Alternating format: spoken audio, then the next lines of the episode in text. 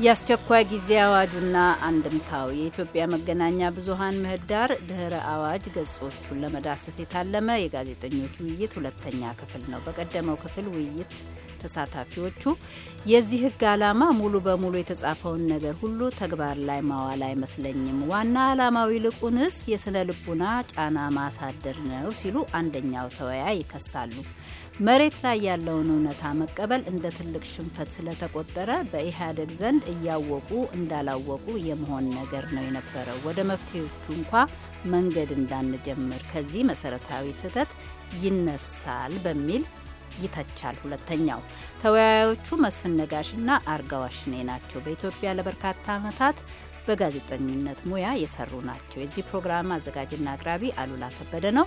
በመጀመሪያው ክፍል ውይይት እልባት ካደረገበት ይነሳል። መስፍን፣ ወደ አርጋው ከመሻገሬ በፊት ቀደም ብለህ አንድ ነገር ጠቆም አድርገሃል። ኢህአዴግ ወዴት አቅጣጫ ሊሄድ እንደሚችል በህዝባዊ አመፁ ወቅት ፍንጮች ነበሩ። በቀጥታ ያሁኑም ባይመስልም አቅጣጫውን ግን የጠቆመ ነገር ነበር ወዴት ሊሄድ እንደሚችል ብለሃል። የትኞቹ ናቸው እነኛ ፍንጮች? አዎ ለምሳሌ ኦሮሚያ ውስጥ የሚካሄደውን እንቅስቃሴ ካየን ያ እንቅስቃሴ መጀመሪያ የተነሳው ግንጪ መሰለኝ ካልተሳሳትኩ የኤሌመንተሪና የሀይ ስኩል ተማሪዎች ናቸው። እነዚህ ልጆች ህጻናት ናቸው። እውነት ለመናገር የተለየ የፖለቲካ ግብ ኖሯቸው የሚንቀሳቀሱ አይደሉም። ግን የአካባቢያቸው መሬት በግፍ ሲወሰድ እያዩ ተቃውሟቸውን ገለጹ። ለእነዚህ ልጆች የተሰጠው መልስ የመንግስትን የጥያቄ ማስተናገጃ ምንድን ነው የአመለካከት ማዕቀፍ ያሳይሃል። ቁጭ ብሎ ሄዶ ከአካባቢው ሰዎች ጋራ ከሀገር ሽማግሌዎች ከፖለቲካ ተወካዮቻቸው ጋራ እንደ መወያየትና እንደ መፍታት እነዚህን ልጆች እያባረሩ ማሰርና መደብደብ እና መግደል ነው የተያዘው። ከዛ በሁሉም የኦሮሚያ ክልሎች የቀጠለው ያ ነው። ብዙ ሰዎችን ማሰር በአንድ አካባቢ በአንዲት ትንሽ መንደር በመቶ የሚቆጠሩ ሰዎችን ማሰር በማህበራዊ ድረገጾች እናይ የነበረው ቪኦኤም ሌሎችም ሚዲያዎች ሲዘግቡ የነበረው ግድያው፣ እስሩ ሁሉ በጣም የተስፋፋ ነበረ። እሱ የፈጠረው ስጋት በአማራ ክልል እንቅስቃሴዎች ሲጀመሩ እንቅስቃሴዎች ያሉ ሰዎች ኦሮሚያ ካለው የተለየ ስትራቴጂ መከተል እንዳለባቸው አስበው የመጡ ይመስለኛል። ምክንያቱም ዞሮ ዞሮ በሰላማዊ ሰልፍ ዝም ብለን የምንወጣ ከሆነ እንሞክራለን፣ ግን የመንግስት መልስ ምን ሊሆን እንደሚችል መገመት አያዳግተንም ብለው የጀመሩ ይመስለኛል። አማራ ክልል እንቅስቃሴው ከተጀመረ በኋላ እና ብዙ ማሳያዎች አሉ። ኢቨን በኦሮሚያ የነበረው እንቅስቃሴ ከመጀመሩም በፊት የተቃዋሚ ፓርቲዎች ላለፉት ሀያ አምስት ዓመታት እንደዛ መሰቃየት አመራሮቻቸው ይታሰራሉ፣ ይፈታሉ፣ ይታሰራሉ፣ ይፈታሉ፣ ይሰደዳሉ፣ ከስራ ይባረራሉ። ይሄ ሁሉ የኢህአዴግን የተቃውሞ እንቅስቃሴዎችን የሚይዝበትን መንገድ ያሳይሃል። አባቱ ከመግረፍና ከመደብደብ ውጪ ምንም ሌላ ልጁን የሚይዝበት መንገድ እንደሌለው የሚያውቅ ልጅ እኮ ራሱን ያዘጋጃል። ለዛ ምንም ምርጫ የለውም። አባቱ በውይይት ችግሮችን እንደማይፈታ የሚያውቅ ልጅ በሂደት የራሱን መንገዶች ያዳብራል። ወይ ከአባቱ ጋር አንድ ክፍል እንዳይቀመጥ ሁኔታዎችን ሁሉ ያመቻቻል። አባቱ ከተኛ በኋላ ቤት ይገባል። አለበለዚያ ደግሞ ጅም እየሄደ ጡንቻውን ማዳበር አለበት። ያፍረጥማል። ምንም ሌላ ምርጫ የለውም እና አያያዙ ከበፊትም ጀምሮ ግልጽ ነበረ። አሁን ለምሳሌ የአዲስ አበባ master plan ነበር አንደኛው ጥያቄ እንግዲህ የኦሮሚያው እንቅስቃሴ ሲጀመር እሱ ወዲያው master plan ኡን አንስተናል ተባለ። ግን ኦሮሞ ወገኖቻችን ያንን መልስ አምነው ተቀብለውታል። አላመኑትም እኮ ምክንያቱም በሬዲዮ ነው የተነገራቸው። መሬት ሲያጡ ቤታቸው በአካል ነው የሚያጡት። መሬት ሊያሳጣቸው የተዘጋጀው አዋጅ ሲነሳ ግን ለእነሱ አልተነገራቸውም። እንደ ማንኛውም ሰው ነው በሚዲያ የሰሙት። መሬታቸውን ሲነጥቋቸው የነበሩት ሰዎች ናቸው፣ ራሳቸው ናቸው። በቃ አዋጁን ትተነዋል፣ ግዴላችሁም ያሏቸው። ለምን ያምኗቸዋል? ለህዝቡ እኮ ክብር ተሰጥቶ ሄዶ በደንብ አልተነገረውም። እርምጃው ተወስዶ እንኳን ከሆነ አመኔታን በሚያሳድር ተቀባይነትን በሚያመጣ መንገድ አይደለም የተያዘው ነው የምትለን? አይደለም አይደለም። እኔ እንደውም አንዱ በጣም ትልቁ ችግርና አሁን ከዚህ ቁልፍ ካለንበት የፖለቲካ ቀውስ ለመውጣት ኢህአዴግ ያው ኢህአዴግና መንግስት እኛ ሀገር መቼም አንድ ሆነዋል። መውሰድ ያለበት ትልቁ እርምጃ የሚመስለኝ የእርስ በርስ መተማመንን ሊፈጥር የሚችል ጅማሬ ነው ማሳየት ያለበት።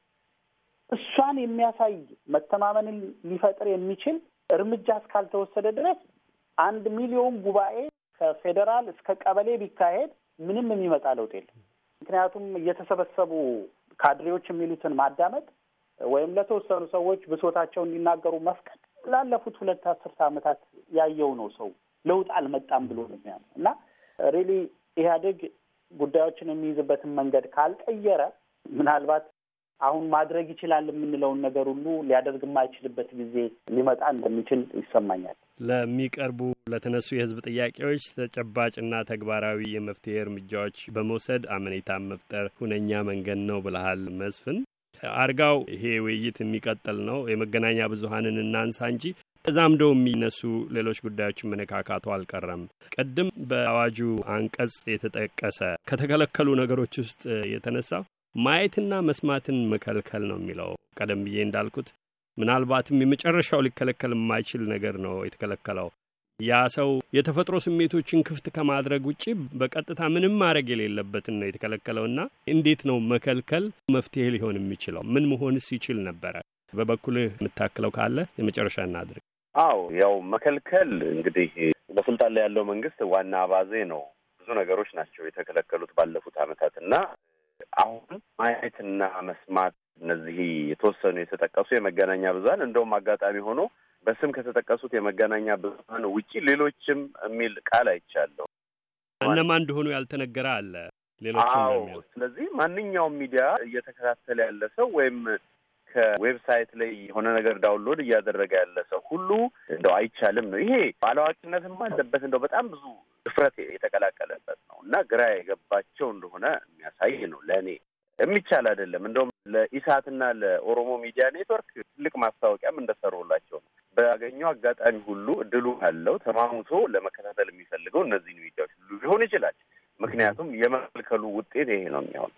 ከዛ ባሻገር ክልከላ ነገሩን የሚያባብስ ነው። ወደ አደገኛ መንገድም የሚወስድ ነው። በአንድ በኩል በዚህ ጊዜ ነገሮችን የምታናፈስበት ሀገሪቱ አሁን አደባባይ ወጥተን የምንናገራቸውም የማንናገራቸውም ብዙ ፈተናዎች አሉባት። አሁን በዚህ ሰዓት በዚህ ሰዓት የመገናኛ ብዙኃን በጣም ወሳኝ ሚና ሊጫወቱ የሚችሉበት አስፈላጊ የሆኑበት የተለያዩ ሀሳቦች ወደ ገበያው ወጥተው እንዲህ የሚደመጡበት የባላንጣህም ሀሳብ የባላንጣህን ሀሳብ በሌላ የተሻለ ሀሳብ ስታሸንፈው ወደ ተሻለ መፍትሄ የሚካሄድበት ነው እና ይሄ አልሆነም። በኢትዮጵያ እንዳይሆንም ያው የኢህአዴግ ባህሪ አይፈቅድም። ሚዲያን እንደ ጠላት እንግዲህ ከተራው የኢህአዴግ ካድሬ እስከ ከፍተኛው ባለስልጣን ድረስ ሚዲያ የሚባል ኢህአዴግ ከሚቆጣጠራቸውና እንደፈለገ ከሚያደርጋቸው ሚዲያዎች ውጭ ያለ ሚዲያ በሙሉ ጠላት ነው ተብሎ በ ideological በፖለቲካ ፕሮግራማቸው ላለፉት በርካታ ዓመታት ሲነገራቸው ስለቆየ ይህንን ትክክል እንደሆነ ሀሳብ አድርገው የሚወስዱበት ደረጃ ድረስ ደርሷል።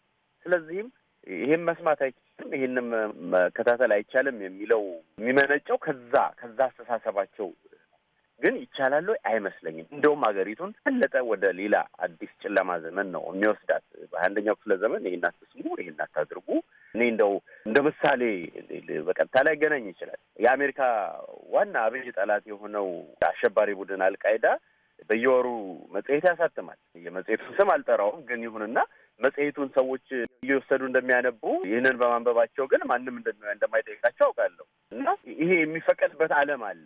የአሜሪካ መንግስት ከአልቃይዳ ጋር ወዳጅ ሆናል። የታወቀ አሸባሪ ወገን ለጥፋት የሚያሰራጨው ነገር እንኳን የሰዎችን መብት በመገደብ ሳይሆን ሰዎች አውቀው በራሳቸው ምርጫ እንዲተዉ ወይም እንዲያነቡ ወይም አውቀው ደግሞ ትክክለኛውን ነገር እንዲከተሉ የሚፈቀድበት መሆኑን ነው የምታስታውሰን። አዎ መንግስት እኮ አገልጋይ ነው። መንግስት እኔም አነበውንም አላነበውንም የሚመርጥልኝ አካል አይደለም። መንግስት እዛ የተቀመጠው term አለው። በቃ እንደው ሌላውን ትተን ሀገሪቱ ውስጥ ባለው በህገ መንግስቱ በሌሎች ህጎች እንኳን ባለው መንግስት የተቀመጠበት term አለ። እዛ የአገልግሎት ዘመን አለ። መውጣት የለበትም። ከዛ ደንብና ስርዓት ወጥቶ እኔ የማደርገውን የሰዎች ደግሞ individual መብት አለ። ኢትዮጵያ አንዱ ትልቁ confusion ይሄ በቡድንና በግለሰብ መብት መካከል ያለው የሚዛን መታጣት ነው እና የግለሰብ መብት የላቀ መብት ነው እና ያንን እንደው ያለመገንዘብም አለ። መቼስ እንደዚህ የተፍታታ የተቀናጣ ክርክር የምናደርግበት አይደለም። አሁን ግለሰብ የማነበውን አትንኩብኝ የምንልበት ደረጃ አለመድረሳችን እጅግ ያሳዝነኛል። እኔ እሱ ደረጃም አልደረስንም። ኢቭን መጠየቁም እኮ ነው ነውር የሆነው። አሁን ይሄ እኔ መብቴ ነው ብሎ የምንከራከርበት እንኳ የለንም። አደባባይ ቦታ የለንም። ይሄ ነው ትልቁ ችግር እና መብት እንደሆነ እንኳን አልታወቀም። ወደ ምንድን ነው ቀጥታ ወንጀል ሲያደርጉት ኧረ ተው ወንጀል ነው ብሎ እንኳን የሚጠየቅበት ቦታ የለም። ያው እንዳሻቸው ኢትዮጵያ ውስጥ ብዙ አይነት አፈናና አምባገነን ስርዓቶች አይተናል። ኢህአዴግ ወደ ላቀ ደረጃ አሸጋግሮታል ይህንን አምባገነን። መልካም ሉላ፣ ሁለት ነገሮች ልጨምር እንደው እዚህ ላይ አንደኛው ስለሚያስቅ ነው፣ አንደኛው በጣም ስለሚያሳዝን ነው የምጨምረው። የአስቸኳይ ጊዜ አዋጁ ላይ በዚህ በአስቸኳይ ጊዜ አዋጁ መሰረት በኮማንድ ፖስቱ የሚባለው የተያዙ ሰዎችን የተሃድሶ እርምጃ ወስዶ ሊለቃቸው ይችላል ይላል እና የተሃድሶ እርምጃ ምንድን ነው? ጠበል ነው? ግርፋት፣ ቶርቸር ነው? የሚያሳዝን ገጽታም ቢኖረው ግን በጣም ያስቃል። በአዋጅ ነው እንግዲህ ያው እና አንድ የያዘህ የፖሊስ ወይም የጦር ሰራዊት አካል ገርፎ ሊለቅህ ይችላል እና ሪፖርት ሲያደርግ ተይዞ ነበር ተሀድሶ ተደርጎለት ተለቋል ብሎ ነው ሪፖርት የሚያደርገው። ምክንያቱም ተሀድሶ እዚህ ውስጥ ትርጉም አልተሰጠውም። ይሄንን ልተወው። ሁለተኛው ብዙ ጊዜ የአሜሪካ ድምፅ ሬዲዮ ብዙ ቃላትን ወደ ወደ አማርኛ የአማርኛው ፕሮግራም ወደ አማርኛ ሌሎቹም ቋንቋዎች ወደ ራሳቸው ቋንቋዎች ለመተርጎም ጥረት የማድረግ ፖሊሲ ስላላችሁ በጣም ጥሩና የማከብረው ፖሊሲ ነው። ይሄንን command post የሚል ያመጡትን እንትን ባትጠቀሙበት። እንደውም command post secretariat ሁሉ ብለዋል። አሁን መግለጫዎቹንም ገብተህ ማየት ትችላለህ። እና command post ማለት የእዝ ጣቢያ ወይም የእዝ መምሪያ ማለት ነው በአማርኛ ወይም ኢትዮጵያ ውስጥ ሰማንያ ምናምን አይነት ቋንቋ አለ። ለምን ከነዛ ቋንቋዎች አይመጣም? እና ባዕድ የሆነ ከህዝብ በጣም የራቁ ሰዎች መሆናቸውን አንዱ የሚያሳየኝ ይሄ ነው። እና እንደው ባትጠቀሙበት እናንተም ይሄንን ስያሜ ምንም አያጎድልም። ለመስማማቱ ፈጥናለሁ። ባዕድ ቃላትን እንደውም የሚያደናግሩ ትክክለኛ መሰረት የሌላቸው ካላቸውም ሌላ ሰው በግልጽ አዋጅን ያህል ነገር አውጥተህ ሰው በመጨረሻው ግልጽ መንገድ እንዲረዳው የምትፈልገውን ነገር የሚያደናግር ቃል መጠቀም ባዕድነቱን ለምን እንደሚፈለግ በማይገባን በሌሎች ብዙ ነገሮች ላይ እንደሚደረገው ተመጣጣኝ ወይም የተሻለ አማርኛ ቃል ያላቸውን ሳይቀር በእንግሊዝኛ በግድ ጥረን የምናደርግበት ሁኔታ ባለፉት በርካታ ዓመታት የታየ ነው። ይህም አንዱ ነው ብለን መስማማት እንችላለን። ያለ ጥርጥር ይሄንን በዚህ መንገድ በማየት አለመረዳት የሚቻል አይመስለኝም። መስፍን አመሰግናለሁ። ድህረ የአስቸኳይ ጊዜ አዋጅና የመገናኛ ብዙኃን እንዲሁም የዜጎች መሰረታዊ የንግግር መብቶችን አያያዝ አስመልክቶ ለመንደርደሪያው ያደረግነው ውይይት ነው። በሌላ ፕሮግራም በቅርቡ መልሰን እንደምናገኛችሁ ተስፋ አድርጋለሁ። በድጋሚ አርጋዋሽ፣ እኔ መስፍን ነጋሽ፣ እግዜር ይስጥልኝ። እናመሰግናለን እኛም